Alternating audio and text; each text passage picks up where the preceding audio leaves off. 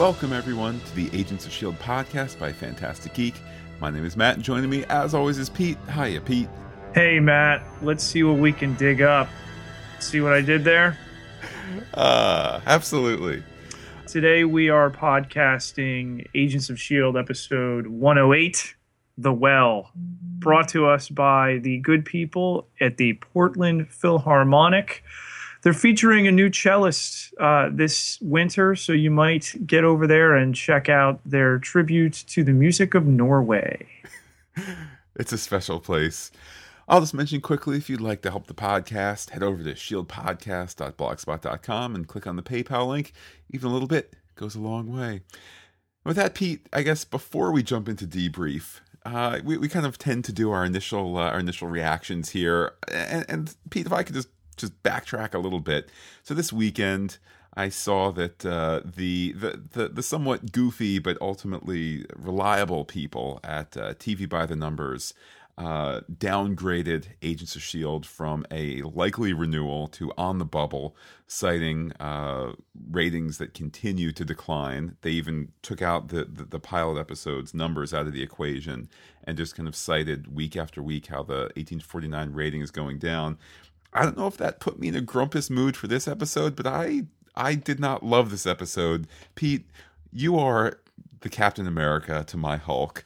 What what's inspiring sunshine can you give me?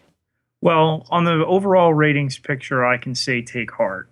This show is not going to be disappearing anytime soon. We have a full season to play with um, I can only imagine that things will get better. I'm be very interested to see the overnight ratings. I think the Thor, uh, the Dark World tie-in is going to do some ratings magic. Um, and I would say take heart. I, I don't see the worry, at least at this point. I can understand the worry, but I'm not worried. All right, fair enough. I mean, you've talked me talked me off uh, the edge a little bit. I don't know if it's an edge of a well, Da-da-da.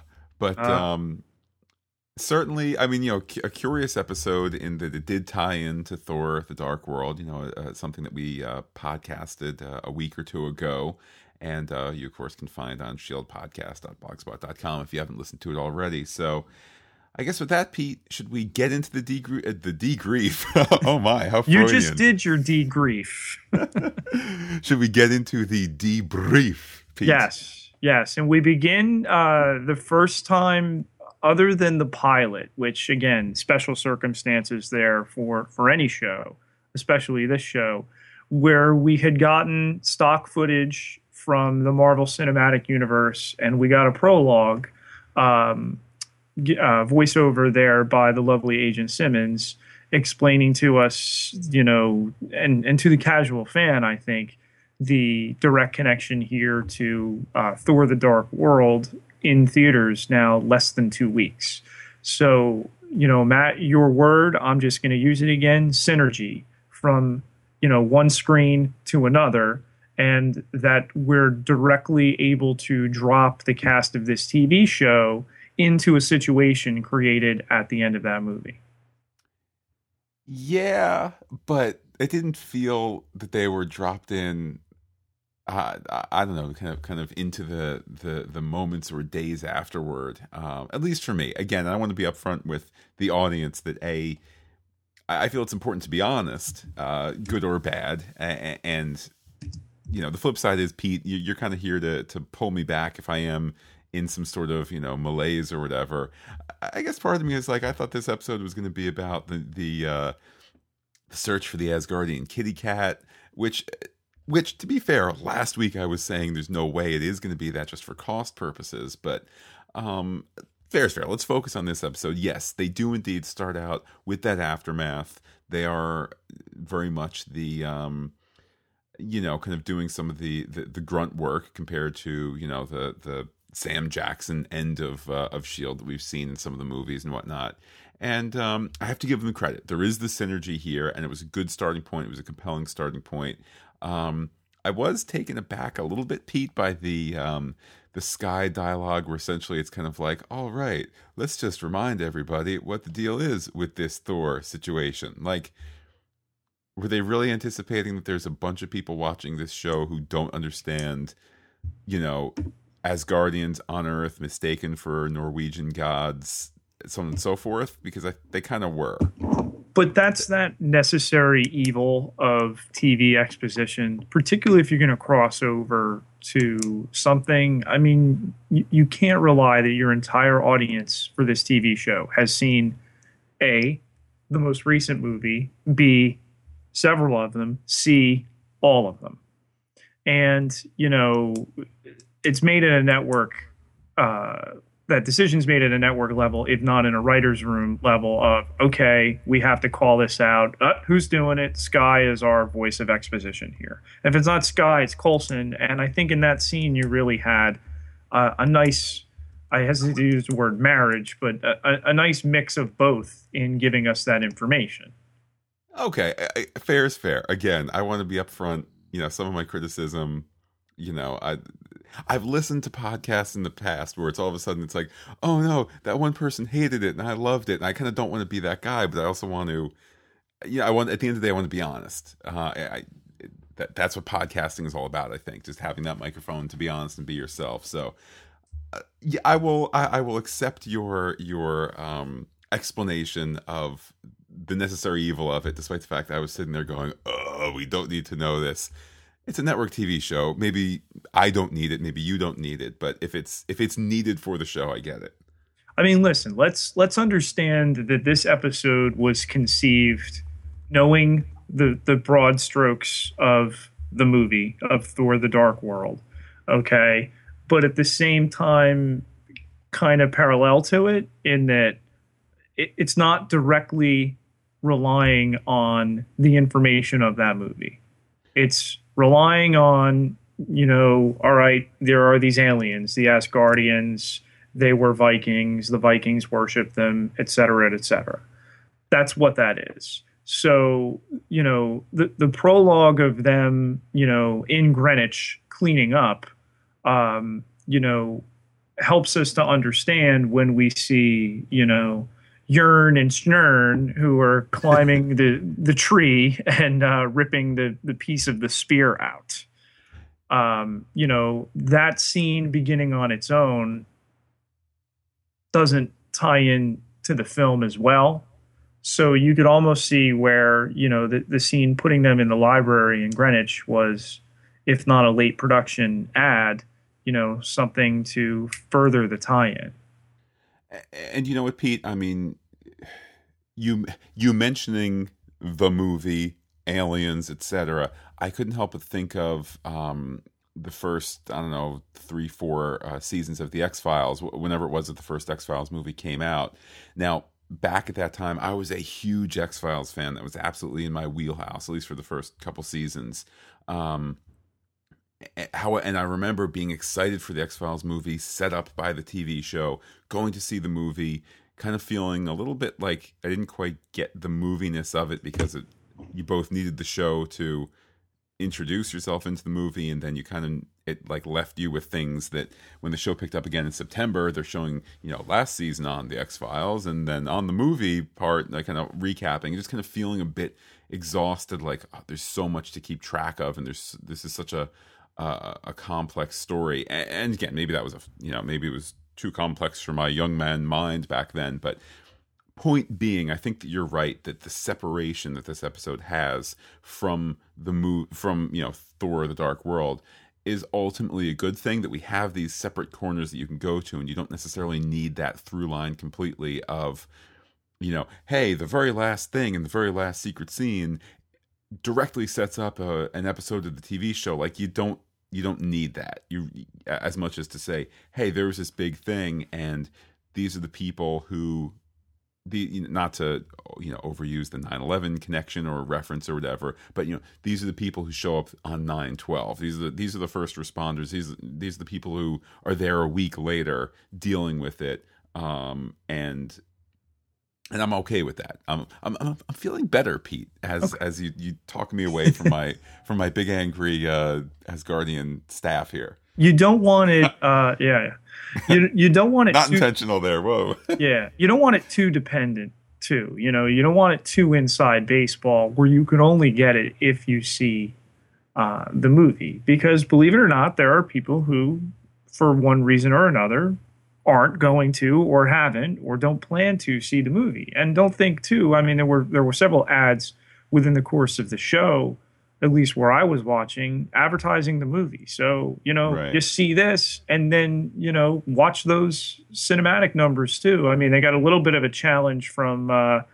you know uh best man christmas or you know whatever the one this weekend but thor still won the weekend so, you know, they're doing just all right. And like I've said before, you know, the, the season long tension within S.H.I.E.L.D. is going to build, and that's going to pay off in, you know, Captain America the Winter Soldier. So, you know, trust the system, Matt, to, uh, to quote the previous episode.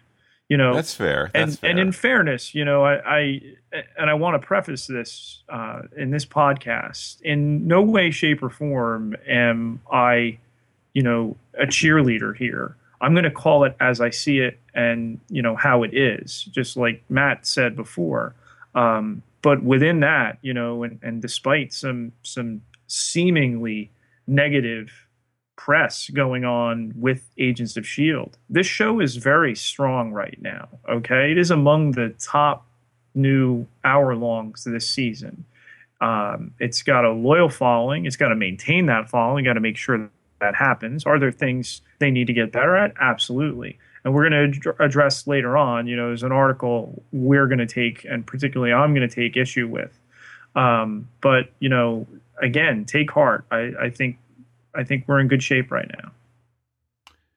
Fair enough. Um, I- I was initially a little unsure of the the, the odd setup, kind of of the uh, the inciting force of this episode. You know, the the thing that just makes you angrier.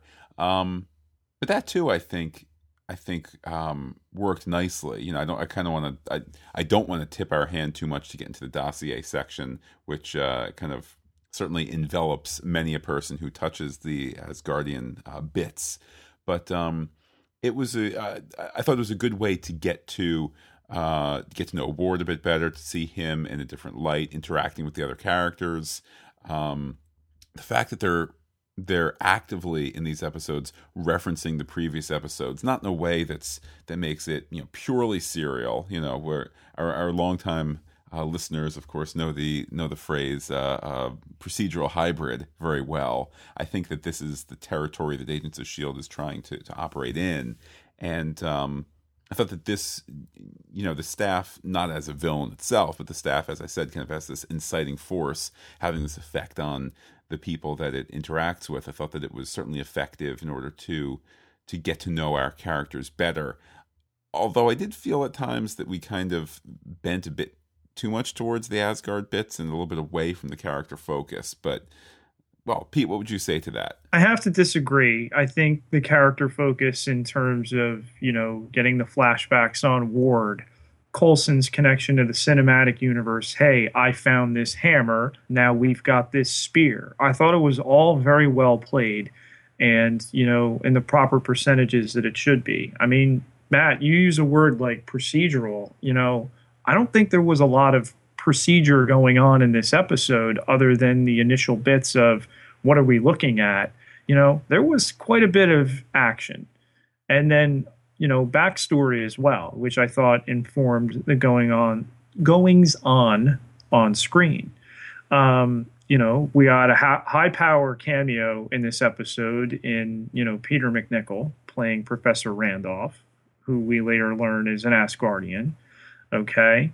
And you know something i'm going to bring up heavily when we look at that uh, the article later on the idea of trust in this episode that despite the fact that Ward is infected or affected by this spear that they allow him to remain on duty and that it pays off uh, i was a little Yeah. worried by you know the slaughter that took place and then you know uh, the way that May was able to wield the staff, assemble the staff, and you know uh, take care of uh, Norse uh, paganist uh, alpha female. Um, you know, and and then of course we'll talk about the the the the middle end, if you will, before the secret scene, and and mm. what potentially that meant. Um, but you know, I, I I think we got everything we needed to get out of this episode from a from a story standpoint.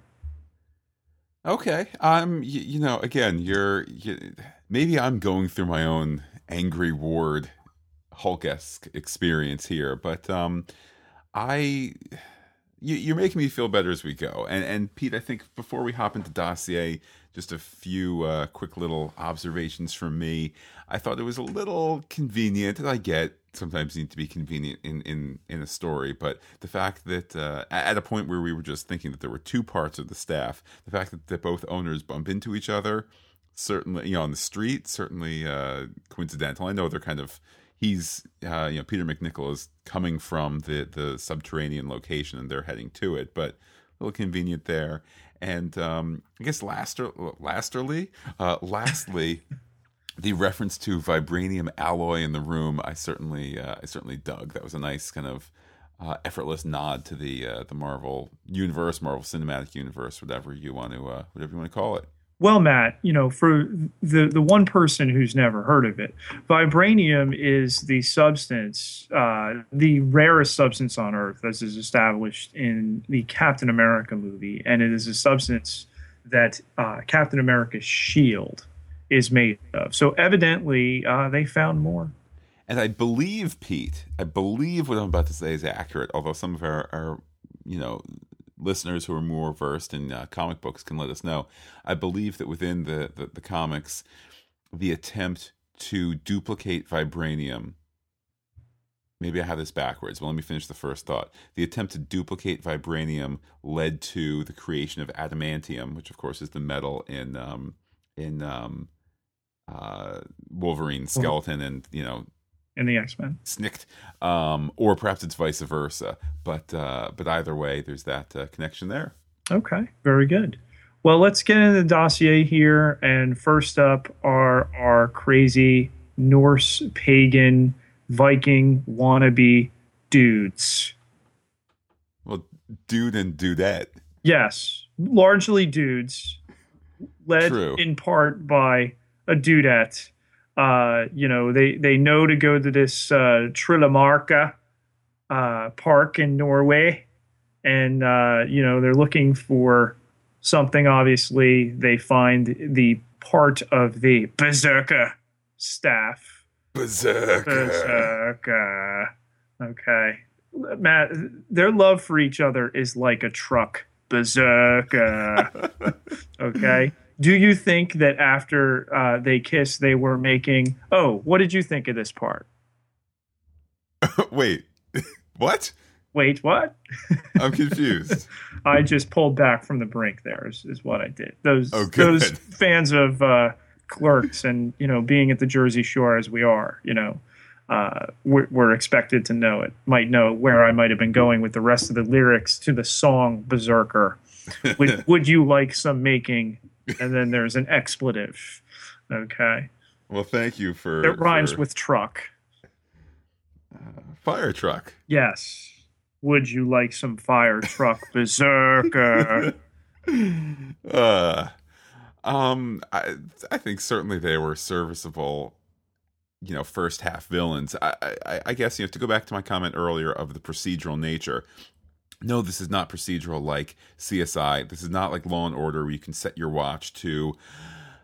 And we're halfway through the episode onto the DA's office. But there certainly is kind of the procedure of going to investigate X. And there increasingly is kind of like the, the first half villain, the second half villain um, in these episodes. And I don't mean that in a critical way. I'm certainly fine yeah. if that's the um, if that's the uh, you know the nature of it. By the way, one little comment. Let's see if I can get this technology to work here. One little comment that I did have about those two villains was that they, uh, which is Norwegian for they spoke excellent English. Um, and look, I get it, I get it, I get it. But the fact that you know the two park service guys or whatever they were are like, oh look, France let us, France let us practice more English. Now, to be fair, let me completely full dis. I'm uh, not disclosure. I guess that's the wrong word.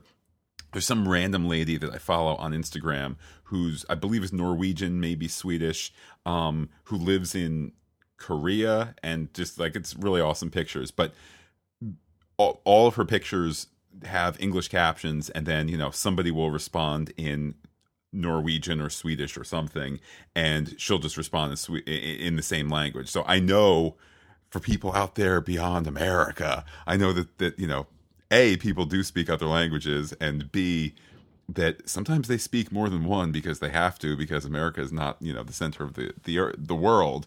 Um, so I get that, and maybe they were just like, "Hey, today let's just speak English, and then be- because we can be better in our brains, you know, and go enjoy wonderful healthcare, you know." Like, I get that, but I just thought it was it was just kind of like we can't you can't hire two guys to just speak a different language and then subtitle it. You know, that would be okay. That'd be a little bit more authentic, but. Thus ends my rant. It's true, and and it's it it's a small gripe. Um, you know, I think the show has been so good about its jet settings. Um, see what I did there? That did. you know, I'll forgive this one. Um, you know, having to put them in a in a sweaty underground setting where they have their Norse pagan grab the spear meetings, you know.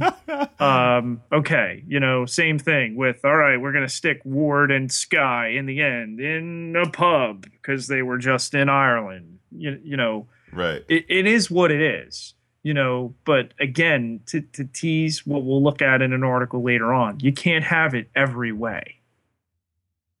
Well, I think uh, Melinda May might have at the end of the episode, but we'll get to that when we get to that. Wow. Uh, Pete, moving on, the yes. the Asgardian MacNicol, as I like yes. to call him, well acted, particularly post reveal.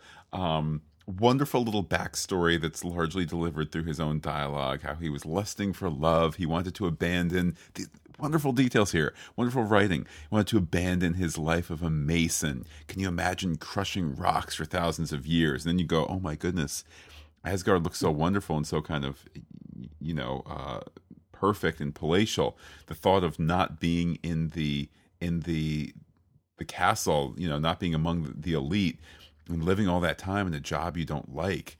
Uh, it, my goodness, no wonder he wanted to abandon that for a more interesting life and, and a simpler life and a life of you know just kind of wandering around doing what you want to do kind of the, the life of the the vagabond if you will um absolutely uh encapsulating intoxic intoxicating character there from uh peter MacNicol. well listen one of the things that should have brought a lot of eyes to this episode is the fascination the cult surrounding the character of loki and you know a lot of things asgard very very popular character um, really breakout character within the Marvel Cinematic Universe, you're not going to put Loki on this TV show. I'll say, I'll preface it maybe with yet. Um, not unless you want 12 million viewers, a whole bunch of which are in the 18 to 49 category, but. You know, I, I mean, sarcasm, who, who's sarcasm. to say long term you, you couldn't? But, um, you know, to go to MacNicol uh, here makes just too much sense. You know, our uh, one time Mason, now student shagging professor, who, you know, I didn't think he was going to be an alien. I was surprised at that uh, reveal. I thought he was just going to be a, uh, you know, a, a, an academic type who, who felt the, the lure of the of the uh, the artifact and got caught up in that. Um, hence his lack of uh, reaction when he had it in his bag and he wasn't raging like all the humans who touched it. Um, you know, I thought it was going to be, you know, this belongs in a museum, that type of thing, or or he was trying to bring it to uh, Vigo the Carpathian um, on the Upper West Side. Yes. Ooh, but I woo. You know, but I I think his turn here, uh, and again, a, a veteran TV presence. Um, you know, same type of thing that we saw, you know, with what they did, you know, with the lesser known actor earlier in the season, who, you know, we, we still assume is going to return as uh, Graviton. Um, you know, to to bring some weight to the opposition, and he doesn't wind up being a villain in the truest sense of the word. You know, his motives are are not quite clear right away. Um, and that they keep him in play at the end of this episode, you know, who knows if we can get back to him. But let's talk about what happened with Agent Ward in this episode and what I feel was a really expansive episode for him. Again, in light of some people's apparent um, inability to see that he has had growth as a character through the first seven episodes and then exponentially tonight. Yeah, I mean, it, this obviously was the Ward episode, and uh, certainly a, a, novel way to get to his backstory, his flashback episode, if you will. Um, certainly, I think if you had to to pin somebody as quote unquote the villain in this episode, he maybe wore that hat for the longest. But um, I thought that it was kind of very realistically done, you know, where initially it was kind of like, oh wow, it makes him so angry that he's kind of rude and surly to his very insular coworkers who are similar to a family. So it's kind of akin to just being like, you know, you know what, cousin Pete, you're a you know dirty so and so, and how dare you? And I'm going to go stomp out back right now. And you know, 20 minutes later, you sit and you know share a beer and whatever, and kind of kind of work it out. Um, but uh, it, it, it was it was nice seeing kind of Ward unplugged. Ward, because he's so kind of you know put together and, and, whatnot. We've seen these little flashes of him saying, you know, um, I'm the I'm the independent guy now. I need to work with somebody. I'll, last week, or I'm the you know I'm I'm this finely tuned machine, and now you're now I have to you know be part of a team, that kind of thing. Um, so we've seen that side to him, but to, to kind of see it in full force in this episode certainly was illuminating. Well, you know, he's been Mr. Save the Day, but he's shown humor before.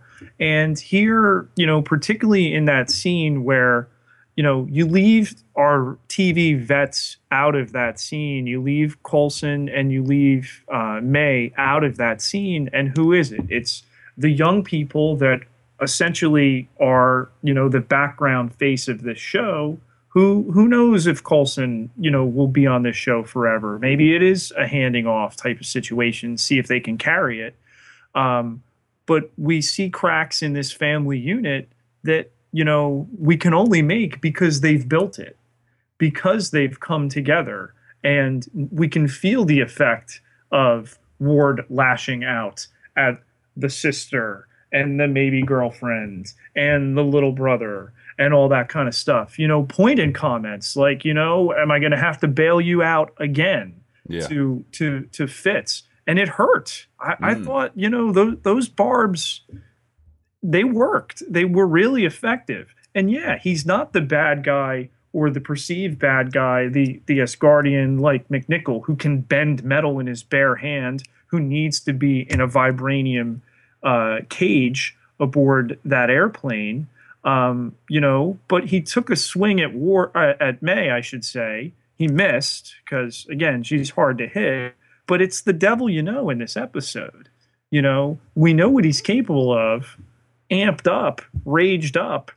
You know, he's a wild card, and you know that Coulson allows him to stay in play in light of what he's going through. Again, only shows how much tighter these people are these characters are after, you know, eight episodes.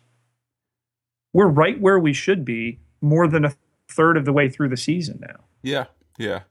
Um I I continue to feel better about this episode, Pete. Uh maybe this is something I need to go back and rewatch in a couple days. Um because you're right. It it, it um I you know, you're absolutely right there and uh, I'm sorry, I'm kind of uh, I'm thinking ahead. I don't know. Uh, well, let, let, me share this comment. I don't know. Maybe it'll be a springboard in some of the other thoughts. Um, it is kind of in the in the villainous dossier vein. The final fight, I was a little put off by the notion that you know boys fight boys and girls fight girls. Yes. Yes, May does hit one guy one time, but then she has the super cool fight with the girl. Um, it was made a bit better by the the the um, pagan girl getting hit into the camera, but still, it's just kind of like, really, we have to have you know like boys fight boys and girls fight girls. particularly in an episode where, and I'm, well, I'll, I'll save the full thoughts, I suppose, for level seven, but in an episode that um, the main thrust of the story ends with essentially May asserting herself as a very strong and competent woman, somebody who's not not submissive in any means. To only have a few scenes previous to have it like you know, all right, whoa, hold on, now the girl is ready to fight, so May will fight her. It was just a little I poorly get that. executed. um, she's the only choice to take the staff after Ward has wielded it. Um, Matt, were you as uh, shaken as I was that uh, Ward killed a couple people, more than a couple people there? I mean, you know, we see the blood pouring out of the one guy's head. Uh, he clearly impaled uh, another uh, berserker. Uh, who's to say he killed them all?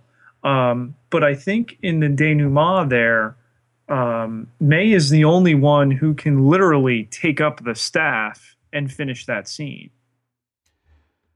I, I- I would agree with everything you said. I, I wouldn't. I don't particularly have a problem with Ward killing superpowered bad guys. I mean, I think that I do. Where's the containment? you, you know, where's the restraint? It was a little. That's the problem I have with this episode, which there's a serious dark underpinning to this episode. In, in light of what Ward went through, and we still don't have the resolution on that tale. Did he wind up in the well himself? right. Um, and I, I think there's certainly more to tell, and, and we will get to the bottom of that well. See what I did. Indeed, I, I, I absolutely saw what you did. It was I'm, I'm very impressed. Mm. Um, But to defeat a god, you must become one, and you know, look at what they both went through. Hence, the reason we're going to talk about them at the very end of level seven. um, indeed. Well, I think yes, certainly. I think they by the end of the episode they certainly were were, if not gods themselves, calling to God. But uh, Wow. with that, Pete, I, I I'm I'm all tapped out for the dossier. I don't know if you have anything else or if we should move on to our next segment. let's uh, kick it into the level seven segment here. Let's begin with something a little bit more lighthearted. As they're cleaning up, a reference was made. Fitz said it. Matt, what did he say? Uh, he said, "Am I your little monkey?" And uh, we had No, no, no, no. He said this would go a lot quicker if he had a monkey. Ah, yes, yes, yes. Um, which just made me, you know, chortle and dare say giggle with delight. You know, the the Fitz monkey lives. I like to think, Pete, and I have to go back and see when they shot this episode, which wasn't too terribly long ago. But I would like to think that that was a, a late addition to the script based on the the rip roaring feedback that the Fitz monkey got at New York Comic Con and, and in all the coverage of New York Comic Con. Uh, the epicenter, of course, being me. I so, think I think you're going to find Matt that the the dates line up and uh, that that was an addition. wow. Well, hey, let's hope. Yeah. Um, you Boy know, the, dream. the stuff with Norse myth in this episode, you know, that there's some some background stuff that certainly could could spin off in its own conspiratorial uh, situation. Uh, initially, I thought that the you know what looked like uh, smaller pieces of the staff, I thought it was going to be um, the the hand, the rest of the handle of. Uh, Thor's hammer, uh, Mjolnir, or as I like to call it, uh, Mew Mew. Mew Mew. Um, you know, we have a nine thousand year old tree that it is is conveniently put in like some sort of Norse Heideki, um, you know, uh, type of situation. Took me a second to. I was like, hide a key. Oh, right, right, right. yeah, you don't you, you don't have a nine thousand year old tree with a cutout portion in it to to put your spare key in I behind don't know your. if it was. I don't know if it was cut out as much as it was grew. You know, the tree grew around it, but um, straight I up. getcha. And you know, a- anyway, um, the the Thor off the grid stuff. Even though we know from the very final frame of Thor: The Dark World that he was last seen back on Earth, I thought was interesting. And you know, they they tiptoed around the the dreaminess of Thor, which uh, Melinda May uh, subscribes to. But uh and again you know you, you, you're not going to get hemsworth yet right. on this show, you know, but that they've gone to a Nick Fury, that they've brought a Samuel Jackson in who, you know, I would say does less TV than those other guys, gives you hope, gives you Here- cause at some point. Here's the pessimistic argument against what you just said. A, Sam Jackson, I think, is a lot more appreciative of his uh, place in the Marvel cinematic universe. Not the other people aren't appreciative, but like you don't hear Sam Jackson. You know, Sam Jackson had this nine picture deal or whatever. He got in at the ground floor. Um, Is it So really I- a nine picture deal? I think it was. Wow. Uh, at least initially, uh, it, it's they're probably close. There are eight or nine movies. I mean, he's probably re-upped and renegotiated since then.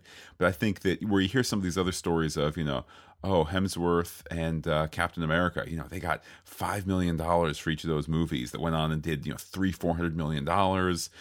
They, you know, they were un- underpaid because they were kind of barely known when they first got the role. Now they're so big and so on and so forth. Like I think to say, "Hey Sam Jackson, can you show up for a day and do us a solid?" I think he's a more in a position to do it. B, he's got to be L.A. based, where I don't know that that's necessarily the, cra- the case for at least Hemsworth. Right. Um, I, you know, so there's that po- possibility too. On top of it, I mean, I know Sam Jackson does work outside Marvel, but it's not. It's not as a leading man where it's like, oh boy, can we fly in Hemsworth for a day?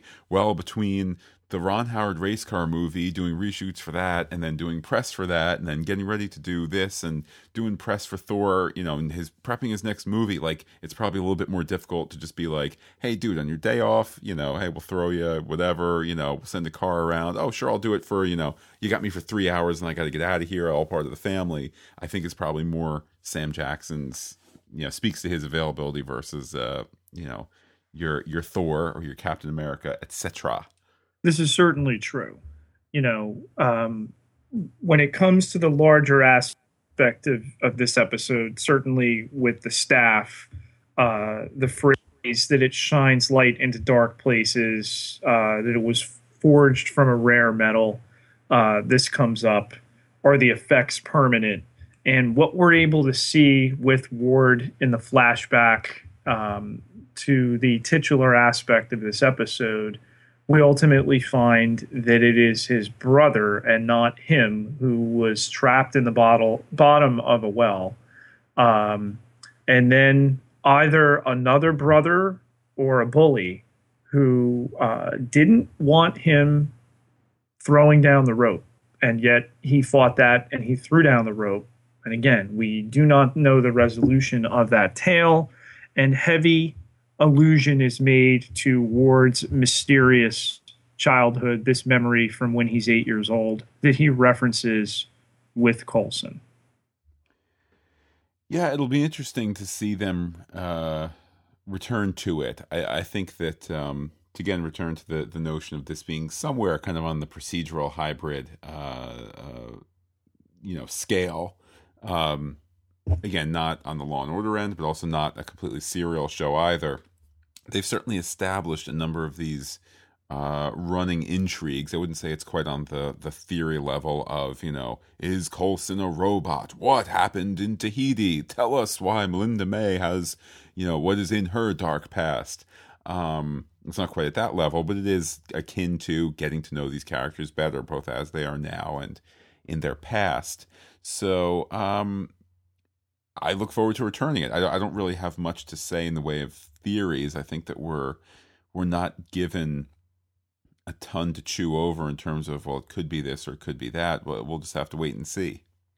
You know, May's backstory was teased again, and, and her ability to wield the staff is certainly uh, an outgrowth of where she's been as a character.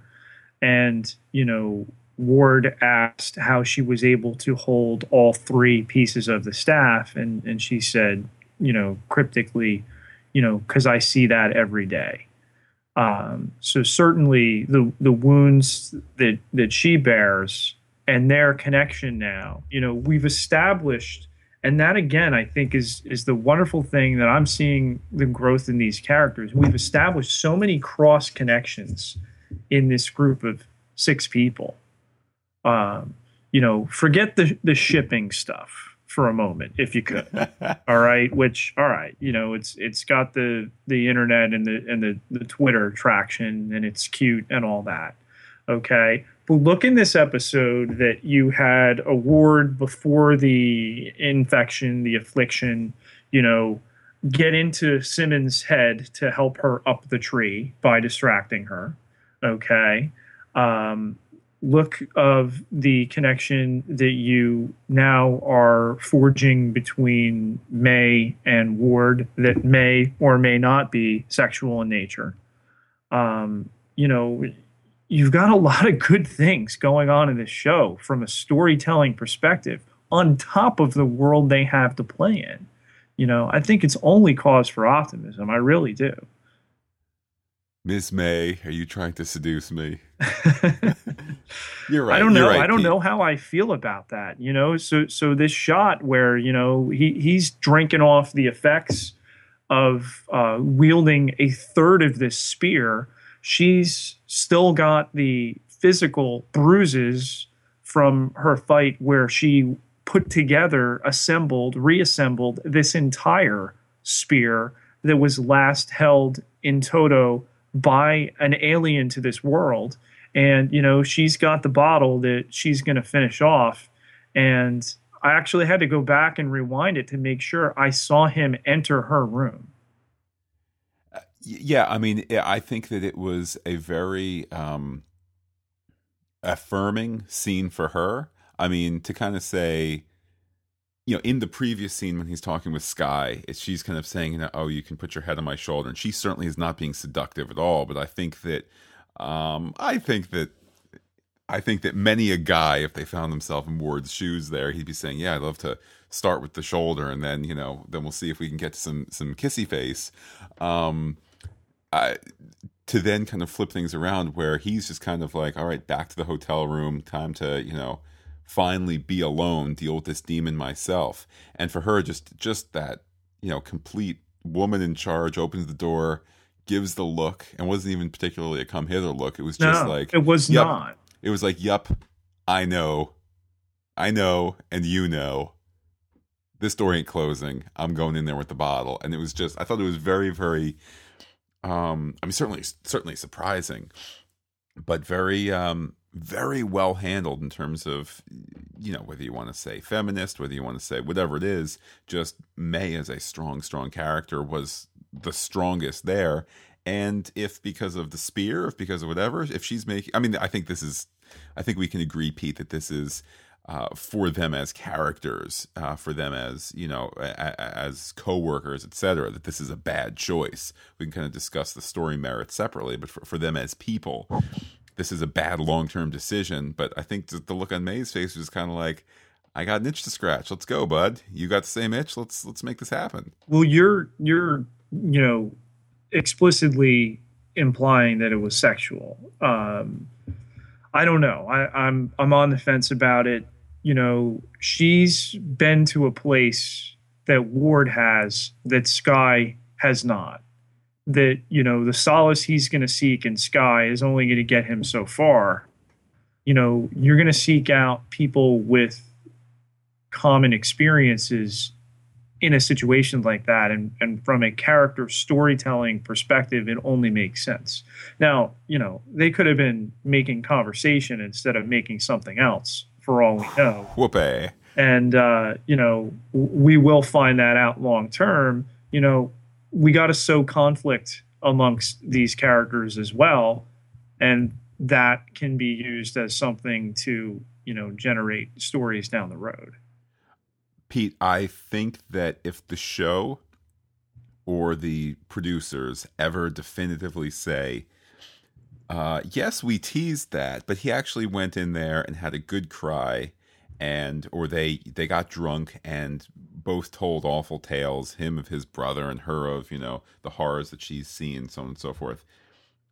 If that's if, if I'm not saying they need to commit to, hey, episode 109 opens with morning time and he walks out with a, uh, you know a sheet wrapped around his midriff as he uh, as he quickly runs back to his hotel room I'm not saying it needs to be that, you know, explicit, no pun intended, but if they take away the possibility from the audience, that is a poor dramatic decision.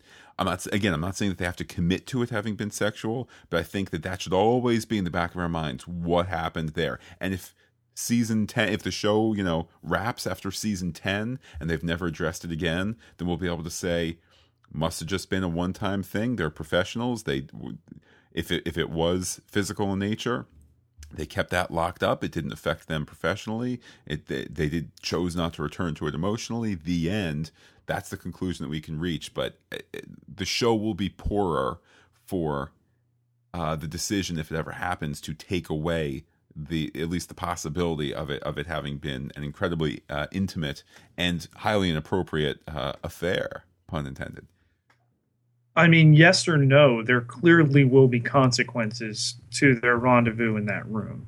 Whether yeah. it will be the misunderstanding of what took place or whether it will be the reality of what took place. I just hope it's not like Skye figuring it out, and it's like, ah, I'm 22 and I kind of like you, and I don't know how I feel, and you know, let me go to my MacBook and type in uh, Sex in the City diary thing of today, Big went with Melinda May. I don't know how I feel. Like, I hope they don't do that because I don't know. Maybe my grumpies are returning.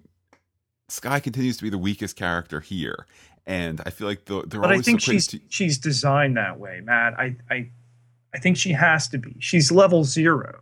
Right. She's she's the entry level, and you know if she's not your weakest character, then you've written the show wrong. You've created you know your cast improperly, and you know they'll return to this, and I I think it'll meet, be meted out you know, in, in a conclusive and a satisfying manner over time. Speaking of satisfying, if we can move on, the secret scene tonight, we had uh, a, a dream or a nightmare. What did you think it was? I think that it was. Um, I think that it was a truth, a true, uh, you know, experience so a flashback, if you will, but that that Coulson was experiencing in the dream state. Obviously, for him, it was a nightmare. And I, I, here's the sense I got that with her calling it magical, um, and his kind of, you know, it, it's a perfectly pleasant scene. So why is it juxtaposed by his reaction? I think that it's because it's him banging up against the walls of the matrix, if you will.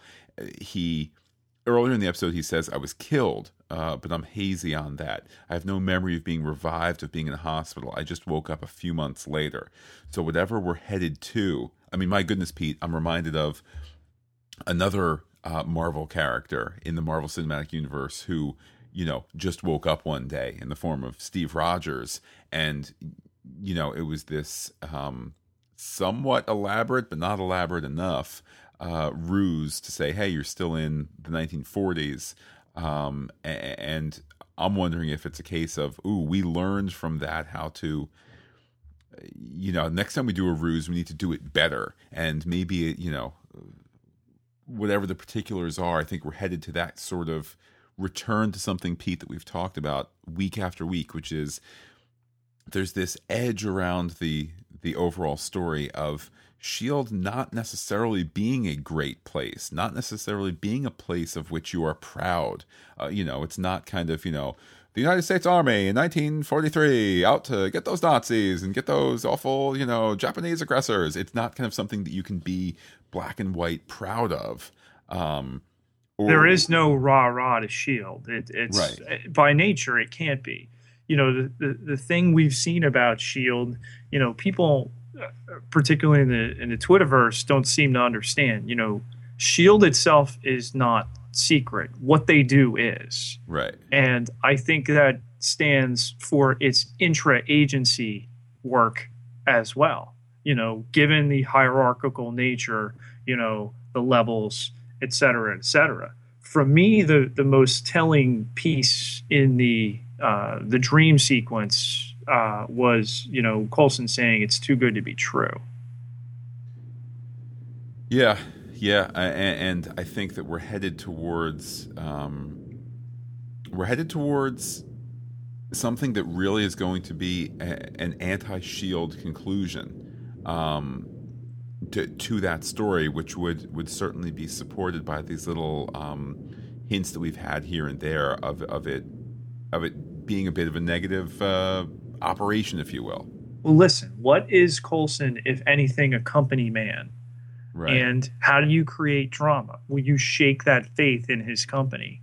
Okay. And and this is a way to do that. And ultimately he's going to make whatever discovery that this is. And he's already questioning his his his faith in this system, yet he remains trustful of it. That's just his, you know, his personality. Um, but it's shaken him. And the word that Randolph used was haunted.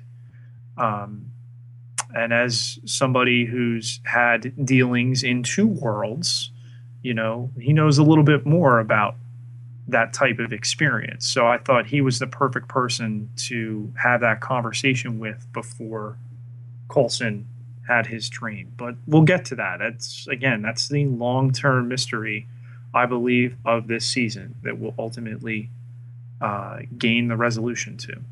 Absolutely, definitely good stuff to look forward to. Well, let's decrypt some transmissions here, Matt. What do we got? Uh, well, we start with an email from our agent Michelle, our our Uber pal to the podcast, and she says, uh, "I don't know if you saw the article I linked in the email, but Maureen Ryan, uh, who writes for Huffington Post, recently published an article going totally Lizzie Borden on Agents of S.H.I.E.L.D., to the point that she calls for a complete overhaul to fix it. It drives me crazy, and I really have nothing to say about it, other than if Ryan didn't care about the characters after episode 6, she clearly has no soul, and that's her problem. Uh, not Agents of Shields, but I was wondering if you guys might address this perplexing uh, backlash on the next podcast. I don't think anyone would say that the show has gotten all of its engines gunning yet. But for heaven's sake, people watch Pretty Little Liars.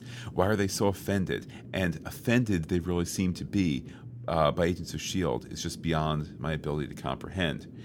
Anyway, that's my mini mushroom cloud for the evening. Best, Michelle. Now, of course, Pete, Michelle referencing uh, Lizzie Borden, who in the late 1800s uh, axed her mother and her father to death, or at least that's the you know she was accused of that. Um, so Pete, I know I've read the Maureen Ryan article. You have as well. It certainly is venomous in yeah. its in its attack of the show. I think that while her article is um, at the extreme, there certainly has been an increased critical drumbeat against the show in the last couple of weeks. Uh, perhaps it's just uh, you know Icarus, like it was flying so high, it's it's it's jumping off from the Avengers. It's directed by the Avengers director.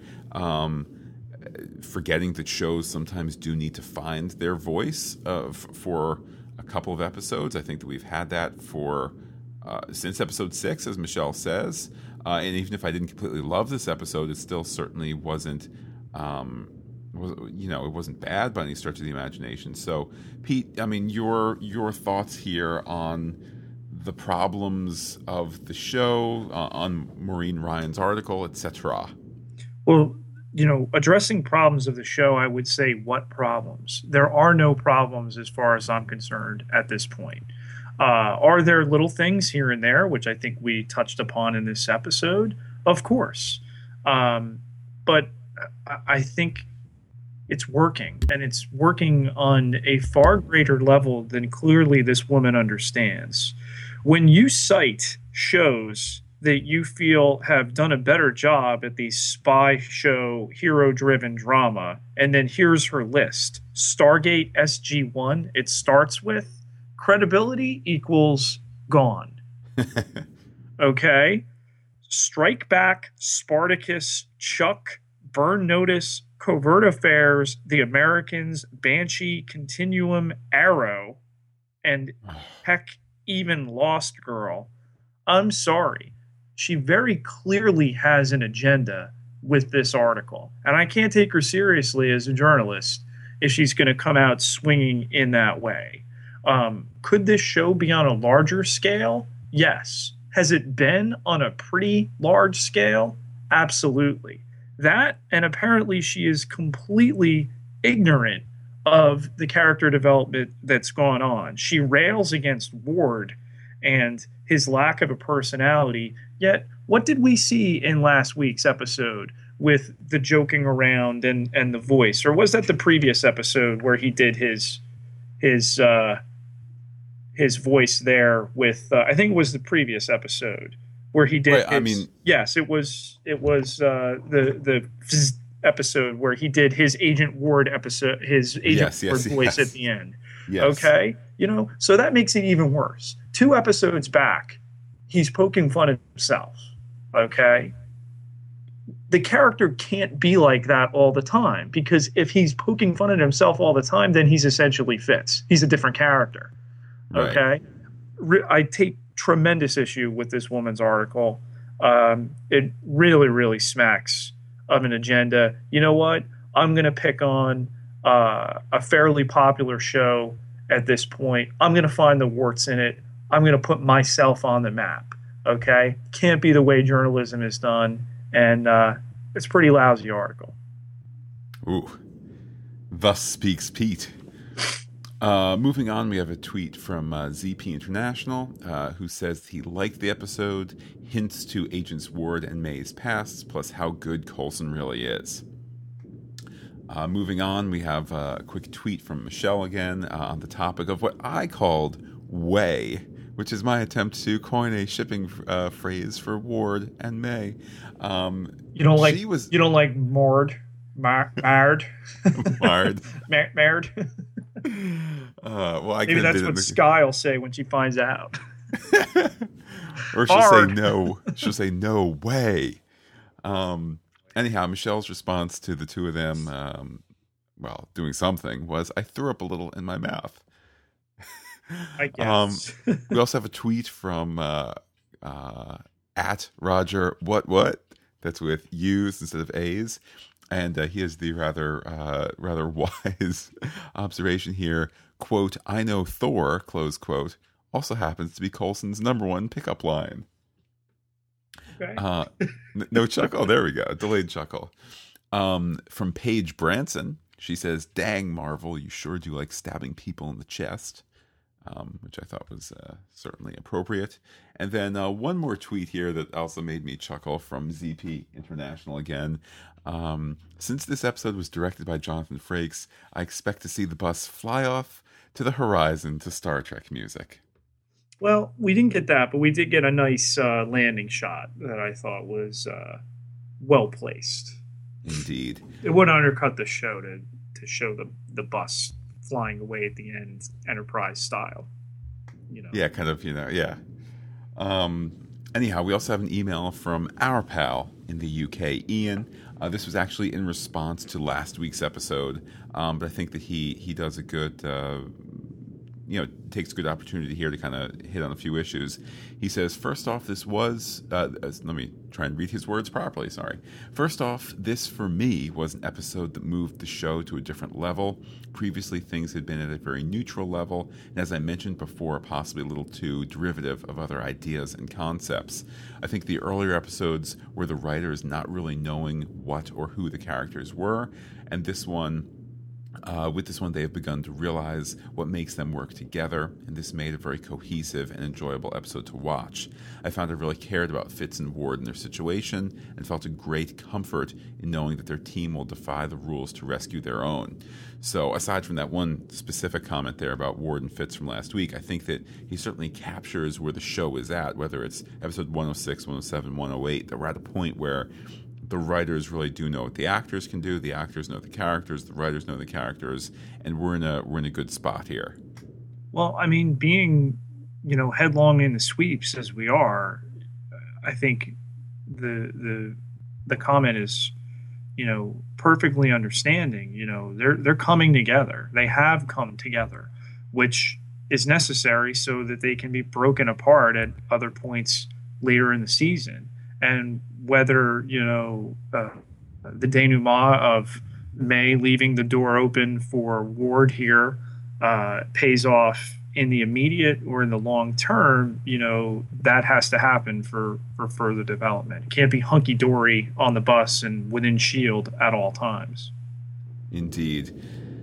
And Pete, with that, we have one more email, and this is a biggie. This is from David. He said, I just wanted to offer an alternative explanation to the Shield are prepared to sacrifice agents theory that you put forward in the last podcast, which I enjoyed as ever. He says, at a level above Coulson's clearance, S.H.I.E.L.D. is working to make the team self sufficient and capable of relying on themselves to survive. I think uh, that is the system which Coulson is asked to trust. I think, number one, what Skye thought she was hacking was what S.H.I.E.L.D. gave her access to. Hence, it's door number one, what you want to know, door number two, what you need to know. You can only choose one, which it will be, uh, which will it be scenario. They were testing her. The documents she found were only the redacted ones anyway, so no great disclosure there. I'll just pause David's words for a moment, Pete, and say it's kind of rather, uh, you know, Kobayashi Maru kind of s- suggestive uh, of that, perhaps. Oh, certainly. Anyhow, number two, says David, Simmons shoots a superior officer who conveniently is there to challenge her in the act of rule breaking and is not reprimanded. Number three, they manage to take off with their plane a la Millennium Falcon escape from the Death Star, without anyone saying where are you going without two of your team members. Number four, when Coulson challenges Victoria Hand, he is told to trust the system. My view is that the system is fine. It, it is just not what Coulson thinks it is. Finally, when the team gets out, there is some satisfaction on Victoria Hand's response. It's Coulson's team. They didn't need extraction. This is S.H.I.E.L.D. putting together a team of agents which together can do the job uh, of a hero, improvising, breaking rules, challenging authority, and capable of looking after themselves. I'm almost afraid to contradict your theories, but there we go, says David. So, Pete, your thoughts that, that last week's episode was by and large, um, uh, I mean, while a real, you know, kind of field activity for Fitz and uh, and uh, Ward, the machinations behind it, the, the particulars going on in the hub, uh, that that was actually um, kind of live basic training, if you will, for this possible super team of Shield that we have here uh, under Coulson's uh, you know, under his uh, protection and tutelage. I like it. It makes sense that they've got to see what they have in these people. Um, yes, there were issues with that episode. Shooting a superior officer and facing no reprimand, either again in the short term or the long term, that's an issue as far as command structure. At the same time, it was for both story and comedic purposes, so it worked. Right. Um, you know, the ultimate repercussions, I think we'll see. You know, uh, in the in the longer story sense, um, you know, again, taking off from the hub and you know not being uh, you know, uh, called into question because of that. Yeah, but necessary from a story sense. You know, how's it going to slow down the story? Where are you taking the prisoner? Blah blah blah blah. You know, I mean, there's there's a reason why that is clunky dialogue because it's it's a road exposition. You don't need to give us B to get from A to C. I, I agree, but what I really appreciate from David's email is that he essentially says he asks us to trust the story system, which is mm-hmm. don't excuse these things as um, as the realities of uh, or the necessities of a story. Maybe it's there uh, on purpose. Maybe those weaknesses are actually cracks in Shield's plan, not cracks in the uh, in, in, the uh, the script, if you will. Right. So. Um, I thought it was uh, it was a thought provoking uh, thought provoking email. And uh, Pete, it does of course earn David title Agent of the Week. Well earned, of course. Absolutely, and I'll be uh, getting in touch with him to get that button in the in the, the post before too long. And uh, Pete, that is our final email. I know um, we have, uh, as was confirmed um, and of course, we never should uh, should should question you. Uh, we have uh, what is it? it? It's the one more episode for November, or is it two more? I know the the November third um, episode is a rerun. December third is December third, because I months are difficult to remember. um, yeah, so we have the one. There's the one more Tuesday in this month. yes. Um, uh, the the twenty sixth of November will be our uh, final episode of uh, the sweeps period proper. Then we will have a repeat of the girl in the flower dress on Tuesday, December 3rd, before returning to a new episode on uh, Tuesday, December 10th. And I don't think they've announced anything after that. Pete, I know it's your uh, supposition, and I certainly agree with it. That, that would probably be the last episode uh, of, of December. It makes sense. The December, yeah. 17th is very late uh, to go into, um, you know, what should be the hiatus period. Um, Particularly if you have holiday, you know, if ABC has holiday programming to air, it's unlikely that you would be airing, you know, like whatever it is, you know, Rudolph, or I think it's more of a CBS thing. But, you know, if you're doing, you know, the ice sculpture man, a special TV movie for Christmas, you know, whatever it is, you probably wouldn't be doing it the following Tuesday, Christmas Eve. Um, Well, isn't there that Hulk uh, Christmas special they're going to run this year? Hulk smash ice to make reindeer decoration. Yes. So, yeah, I guess I, you know, we, uh, I, I'm a little, um, you know, even though I wasn't keen on this episode when the podcast started, and I, while I don't love it at the moment, um, it's kind of a little like gulp the thought that we have one more this month, one next month, and then it's like January. Like I said, we are more than a third of the season, assuming they're going to stick to a normal 22 episode order. For all we know, you know, they could throw us a two hour at the end of the season, etc. You know, uh, coming off one movie with another on deck in August. So we'll, Right. we'll have to see. And, you know, those those plans are firmly afoot at this point. Um, but I By would way, Pete, anticipate. there- go ahead.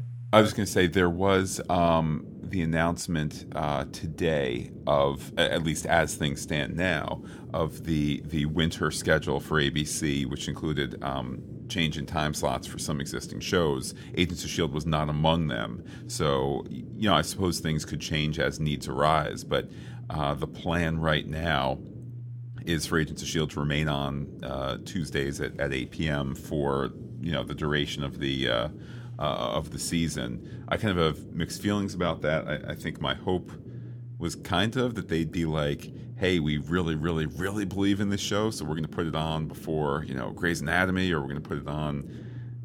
You know, I, I had wondered if they might have done a strategic prop it up, boost it up, give it an, an injection uh, time slot change. But I suppose not moving it also is um, it shows a sense of calm. I would hope. Um, yes, and I, I again trust the system, stay the course. I, I think moving it a night or anywhere in time on the same night right now would be a mistake. Um, you know, we're we're starting to drop shows. Uh, you know, at this point in the early TV season, but it's late for a lot of shows. ABC canned that awful show that was on later on Tuesdays, uh, back in the game. Um, and, you know, Once Upon a Time in Wonderland is, I, I guess, surprisingly, um, you know, on the chopping block. I can't quite understand. I don't watch the the original, but I can't quite understand why they're not getting, you know, viewers from the original to to come out for the spinoff. It it may just be the quality. Who knows? Um, I wonder too, and I mean, this is probably quickly me talking out of my league, but I, uh, the sense I get is that Once Upon a Time has, you know, is geared more towards a female audience. And I just wonder if, and I'm certainly not trying to sound either, you know, sexist or the opposite of sexist, but I, I just kind of feel like.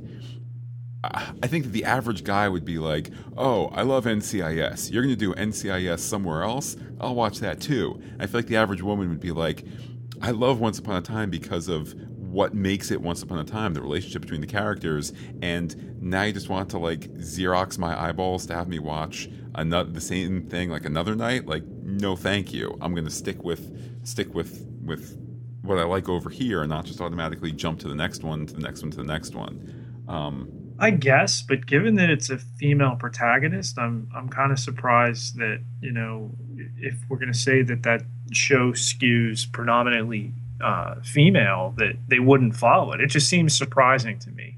And again, I've I've not watched second one of it. it it's just not up my alley.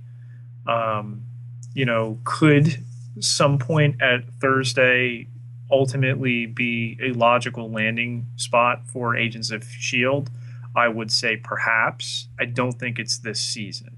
I think the show will be renewed, and uh, you know they're going to, as long as they can, let the show stand on its own merit. It's an anchor right now on Tuesday nights. You know everything's built around that on Tuesday. You know the crossover viewership that uh, the Goldbergs is getting is as a result of uh, Agents of Shield. I mean, look, are the ratings down since the pilot? They are. Look at all these other shows. And that's the nature of TV. They debut and then they go down. What did we go through the past couple nights, Matt, with Almost Human? You're absolutely right. I mean, uh, I I didn't watch the Almost Human pilot. Um, I did live, but I know that you were tweeting it, and I, I know it seemed to have a lot of big buzz on Twitter, and it, it did. It didn't do monster numbers for the pilot. But I think it trended on Twitter for two hours. Yeah, so I mean, it did really well, and then it had oh, in the neighborhood, you know, had between nine and ten million viewers total. Um, and then to see the second ep, and I was like, eh, you know, like not that I'm in any way bailing on Agents of Shield, but I was like, you know, like, hey, we want to be part of a wave here. I'm like, oh, maybe the wave is almost human, and then the second episode aired 24 hours later for anybody who who is suddenly saying, "Oh, when did this become the TV news podcast?" But the second episode aired, you know, the next the next night, and it lost a third of its viewers, and it's at like 6.8 million viewers. And all of a sudden, I was like, "Oh, Agents of Shield is like 200,000 people less." Than that, and it's taken seven episodes for the audience for the, the Shield audience to get there, to and now Almost Human is there in 24 hours. I mean, listen, and we don't need to educate our listeners in, in the minutia and you know the, the, other aspects of TV viewership, but you know they're they're made to bleed off. They're they're made for people to have other distractions. I mean look at the amount of things on a Sunday night, you know, between I, I really worried when they put the the pilot of Almost Human on a Sunday night. You've got the NFL. You you had a huge game against you know uh, one team that was undefeated and another had only had one loss to this point in the Denver Broncos, and then you had um, there was something else. Oh, oh yeah, there's a little show called The Walking Dead on Sunday. you had that on too. Um, in what was a fantastic self-contained episode, by the way. Well, we, we can go into that another time. Uh, we're we're not going to go too finely into the plots of other shows on the Agents of Shield podcast, but anyway, um, and you know, hey, this is this is like overtime, you know. It is, it is, but you know, I think it speaks to the nature of, of where we're at. Um, you know, these shows lose viewers. Uh, pilots it, it's the splash. It, it gets a lot of people checking it out. And then, you know, where you wind up in other weeks is a sense of where the show is at. And, you know, Shield has a core audience. Um, are they losing viewers precipitously? They're not. And and that's why, you know, while they might be on the bubble to be renewed for season two, we're still talking about a renewal for season two, not surviving the season. So this is a place we mm you know, we've been, but we haven't. Yeah. I, and then if I, you flip down the dial in NBC, you see shows that are back with horrible ratings. And there was speculation on TV by the numbers that NBC might cancel its entire Thursday night lineup by the end of the season. NBC it's not there yet, but yeah, should cancel its entire Thursday night lineup. NBC should cancel its entire lineup they should run static. and they would probably get passable numbers. but anyway. Yeah. Well, Pete, speaking of passable numbers, that's the kind, that's the number of followers that I have on Twitter at Looking Back Lost. Oh, you beat yourself up. you are more than passable. You are you are a hero. You are a rocket. I believe in the music industry they would say number one with a bullet. Wow. So Pete, how can interested souls who want your wit, your your just wonderful perspective on the world, My uh, musings.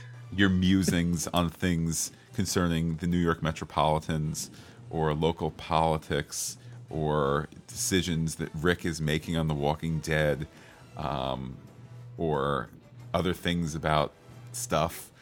How can they get in touch with you on the Twitter? Well, 1,424 people can't be wrong. You can find me on Twitter at Pieter, P I E T E R, J, Ketelaar, K E T E L A A R. And this podcast is on Twitter at Fantastic Geek. That's fantastic with a PH. You can send emails to us. Why, like David did in his award winning email here at uh, fantasticgeek at gmail.com. And of course, it's still with a PH. You can leave a message on the listener line 732 707 1815 for up to three minutes. You also, if you want your voice heard on the podcast, you're a little. Uh, little afraid of the old telephone, uh, if you head over to shieldpodcast.blogspot.com, there's now something you can click on the right where you can leave a short message. Um, you know, again, your thoughts on the podcast, on past episodes of Agents of S.H.I.E.L.D., future episodes, etc. And uh, you, of course, can leave a comment on the webpage as well. So, with that, Pete, I think we've covered everything. We have episode 109 to look forward to next week the week uh, that in this country we will uh, get done with that episode, and then a mere 48 hours later be giving thanks with our turkeys and such. Uh, I wonder if uh, I wonder if uh, our Agents of Shield people will have a Thanksgiving episode. Maybe you know the one after Thanksgiving or two after Thanksgiving with these weeks off. But uh, we have that ahead of us, Pete. We do indeed. So I will say adios to all our listeners, and Pete, we we await finally the best part of the podcast, your final word. Well, why can't they ever send the god of cleaning up after themselves?